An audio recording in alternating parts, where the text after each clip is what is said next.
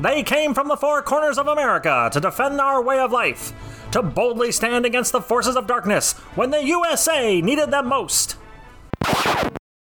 Sadly, they didn't do a very good job of it. But hey, they can't all be winners, right? Bert McGonagall's The Tales of the Brotherhood of Ridiculous People starts now.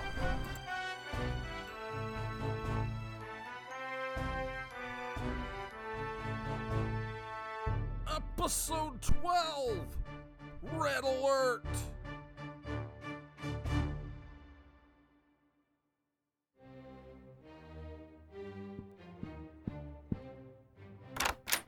Two days prior to the present events, Agent Jenkins walked into a conference room where a three-star general of the United States Army stood looking out the window. Dropped right in your lap, didn't he? I'm sorry, sir?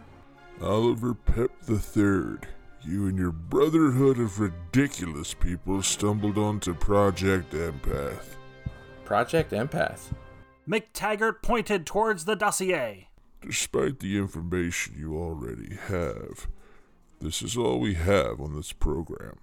It's vitally important that we keep an eye on this situation.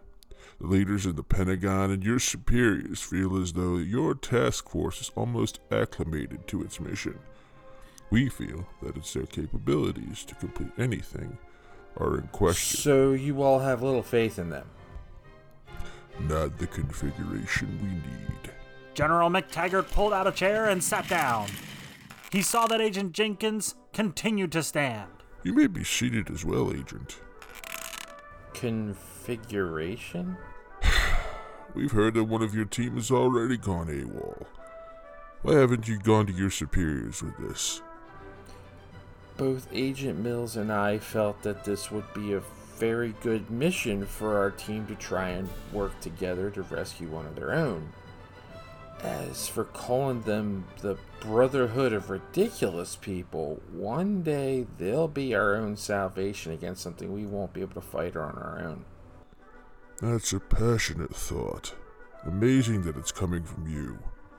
From your dossiers and recordings, I was under the impression you had no faith in your team. At first. But a friend changed my mind. Really? Now tell me again how Gladys Hamilton went AWOL. I didn't know what was going on with Ollie. And we tried to do an experiment, and in my hubris... In your hubris, you pissed people off. As for Mr. Pep, I'm entrusting him to you and your team, but under one condition. What, sir? He is with you constantly. I don't want him off on his own or with Agent Mills. He must remain with you personally. He will never leave my side, sir. If I find out that something happens to him, your career will be the least of your worries. That threat seemed to chill PJ to his bones. Understood, sir. He never before knew that he would have something in common with Rod Stiles at this moment.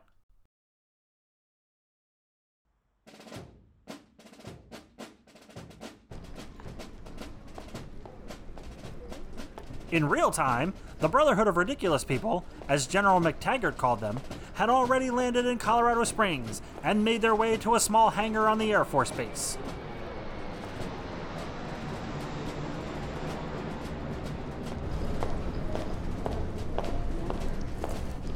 Agent Jenkins pulled off campus tarps with two contraptions in the hangar.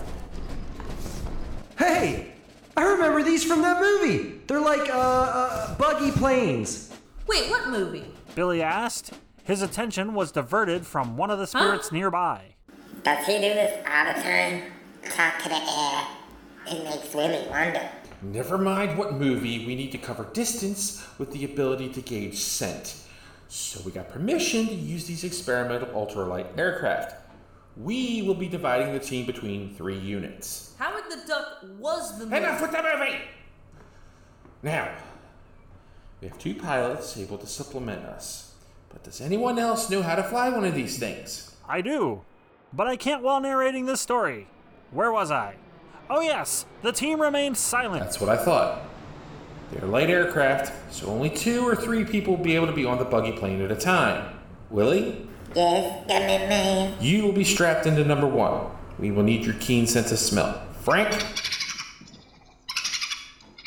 You will be held in a seat by someone who can understand you. Rod? Yes, PJ? I'm trusting you. Would you be able to take care of this without killing anyone, right? Well, I'm feeling great at the moment. Yeah, all right. I can take Frank's furry ass if necessary. No, I'm going to need you on the ground when we find the cabin. I have to put some level of trust and faith in Rod's ability. Rod smiled. This was probably the first good thing that Agent Jenkins had probably ever said to him. I think that as a precaution, I should be able to be on one of the planes in case there is a structural issue. I agree, Mr. Cromwell. You can accompany Rod and Frank. But there's only 2 seats. Trust me. You won't know I'm there. I can accompany Willie. I might be able to use my whistling to help. Unnecessary, Mr. Pep. As per the agreement by my higher-ups, I need you riding with me and the ground crew. We will be riding in a Humvee provided. Now, Team Willie, you will take the northwestern route, while Team Frank will take the southwestern route. We will be driving in between accordingly and in contact with radio. Now, Ricardo, you have the sweatshirt. He pulled a sweatshirt from his backpack. Yeah, here. I hope you can get a scent off it. Willie and Frank both smelled it.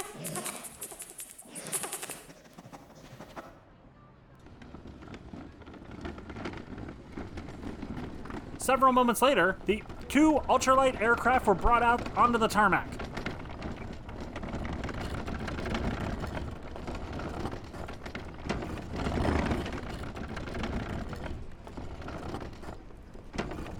Rod pulled off his rubber hood for one moment. Hold on a sec. My hair is caught in the... Then without warning, a lightning bolt came crashing down onto his head once more. But this time, Frank was directly next to him, as both Rod and the little badger were shocked. Rod! Frank! It's okay. This happens a lot. Damned moron. Voice said coming out of nowhere. They looked at the pilot. I didn't say it. Oh, dear God. Frank, the sassy badger acquaintance of Rod, an overall piece of shit, was now speaking in a human British accent. Frank, why are you speaking British? Because my mother was English and my father Canadian, you twit. You'd speak in a British accent as well. Agent Mills heard the commotion. What's going on over here? We need to get you all in the air. Agent Mills, I wanted to tell you what an honor it is to work with you.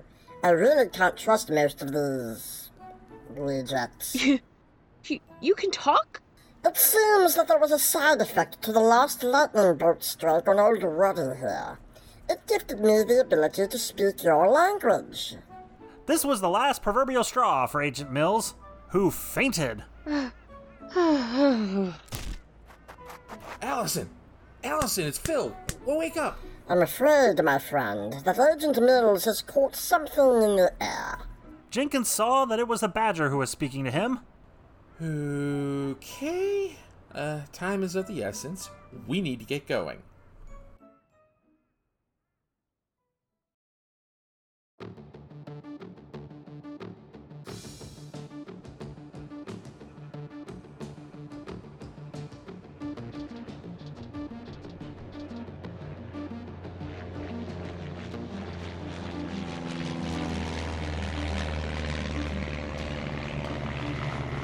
And within minutes, the 2 air teams were on their way, while Agent Mills was attended by medical staff.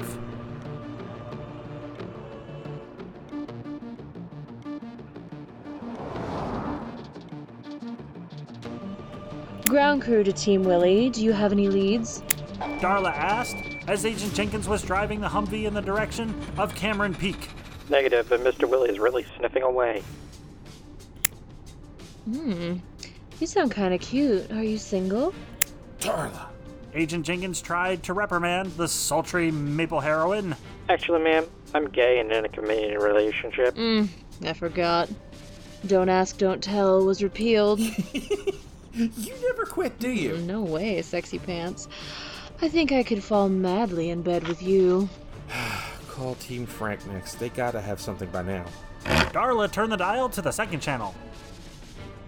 Ground crew to Team Frank. Come in. A line of static seemed to reverberate through the headset and made Darla wince. I'm getting a lot of static. Maybe it's the mountains. Ground crew to Team Frank. Do you copy? Over. For a moment, there was little more static until the voice of Rod came over the airwaves. We're here. Over. What are you doing with the headset? I had to fly a plane. What? The pilot fell out of the seat. I think he's okay, considering... Considering what? Vel came over the headset. Considering we almost crashed, we're flying so low the pilot got hit by some errant tree branches. We landed to retrieve him. I admire their talent to do their thing, but I don't think they're going to be too helpful right now. I agree, tall, dark, and handsome. It looks like Team Frank is out of commission. We should have let those losers back in Washington. If she ends up dead because of this shit, I will personally... And I mean fucking personally flip the entire goddamn government on its head. Get back in the air as soon as they can. Gladys could be in serious trouble. No, really? No, say it ain't so. No shit, Sherlock. I'm telling you that if we get there and find out that she's fucking dead, I'm going to make it a priority to fuck all of you up. Every single one of you. I don't care if you're superpowered or not. I'll find a fucking way. Do you hear me? We're doing the best we can, Ricardo. Agent Jenkins, turn on that path. Belushi has got something. Are you sure? Yes, go. Hurry. As Agent Jenkins pulled onto the path, he noticed one of the flyers above. I'm guessing that's Team Willie then. Thank God for small miracles. Darla activated the radio. Team Willie, do you copy? We do, over. Pilot, this is Agent Jenkins. Do you see any cabins along this path? Willie's picking up the scent. I'm getting a little lower, and I think this is the right path. Okay, soldier, maintain your course. As if an afterthought, the pilot shouted something that Darla picked up. What? What just happened? The pilot was radio silent for a few moments until Darla saw something from the window. Darla replied in apprehension. Sugar bumps? I think... He jumped off the plane! Willie jumped off the plane! Holy cannoli! Willie the Hobo soared through the sky in a controlled fall as he landed into the trees nearby effortlessly and bounded down to the forest floor. Agent Jenkins finally saw him and put the brakes on the Humvee. Willie was unharmed and bound in the direction of the cabin. Wow, he's moving fast. Put the pedal to the metal, darling. He's heading the same direction that Belushi came from. Whee! Team Willie to ground crew, over. Go ahead, pilot. There's an SUV making its way to the cabin. This could very well be our abductor. Pilot, head back to base. You did a fantastic job. If that SUV has Gladys in it, we need to make sure that the fucker can't move. She gets kind of sick. Walter pulled his SUV into a parking space he made. He didn't know he was currently being followed. As he walked the wooden steps and turned off the electrical power grid powering his home defenses and walked inside. How am I? Walter noticed his captives were missing. The sound of hissing alarmed Walter as he looked up to the rafters to see Gladys, in all her glory, flew down and sank her fangs into his neck. Walter screamed in sheer horror as the sounds of vehicles outside screeched to a halt.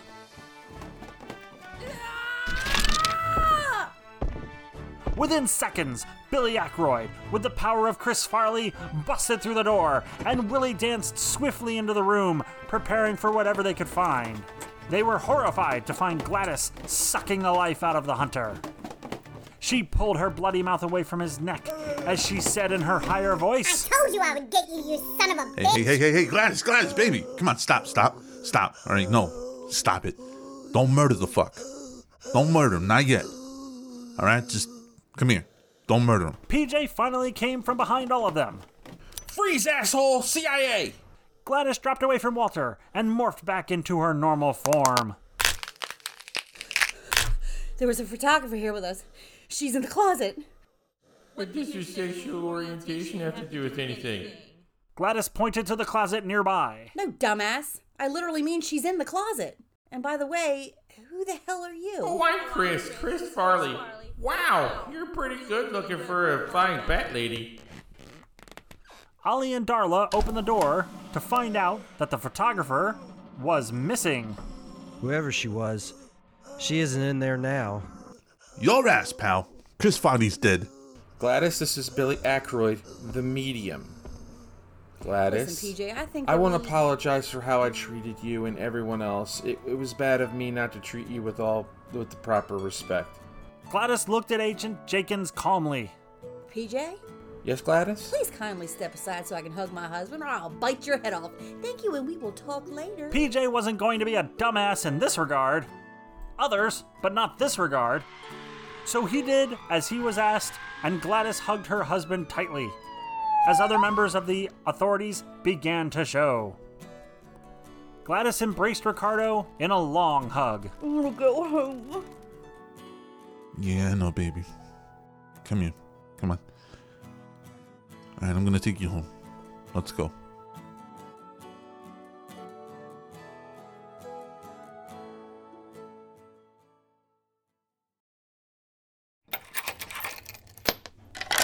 Peony Rouge opened the door to find Maisie, the photographer from the National Enquirer, standing in the doorway. Well, the White Queen has returned, mon ami.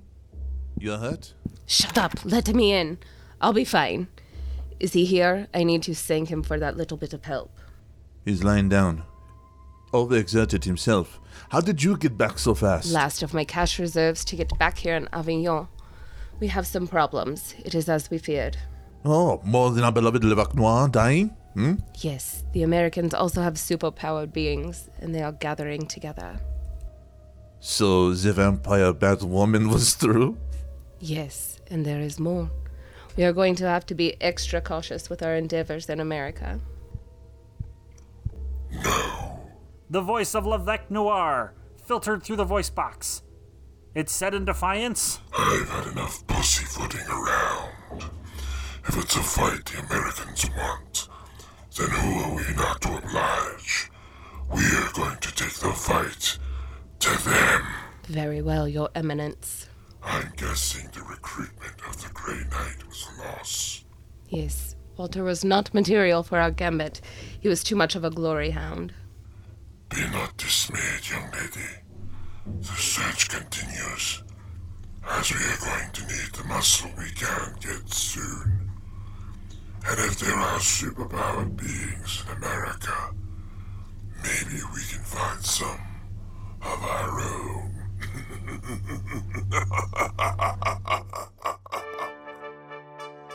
You've been listening to Episode 12, Red Alert. In the cast you heard, Bert McGonagall, played by Robert Hunter, Agent Philip Jenkins, Lévêque Noir, and Pilot One, played by Danny Atwell, Willie the Hobo, played by Justin Gregory, Ricardo Jimenez, Peony Rouge, played by Miguel Pedroza, Agent Allison Mills, and Darla Somerville, played by Emily McAnulty, Rod Stiles, Frank the Badger, and Walter the Hunter, played by Dan McMccloskey, Belle Cromwell, DJ Jesse Jess, Billy Aykroyd, played by Max Hunter, Ollie Pep, played by Paul Schroyer, Maisie the White Queen, played by Rachel Crosby, and Gladys Hamilton, played by Stacey Atwell. Special effects by Zapsplat.com. Copyright 2022 Dark Charm Media. All rights reserved.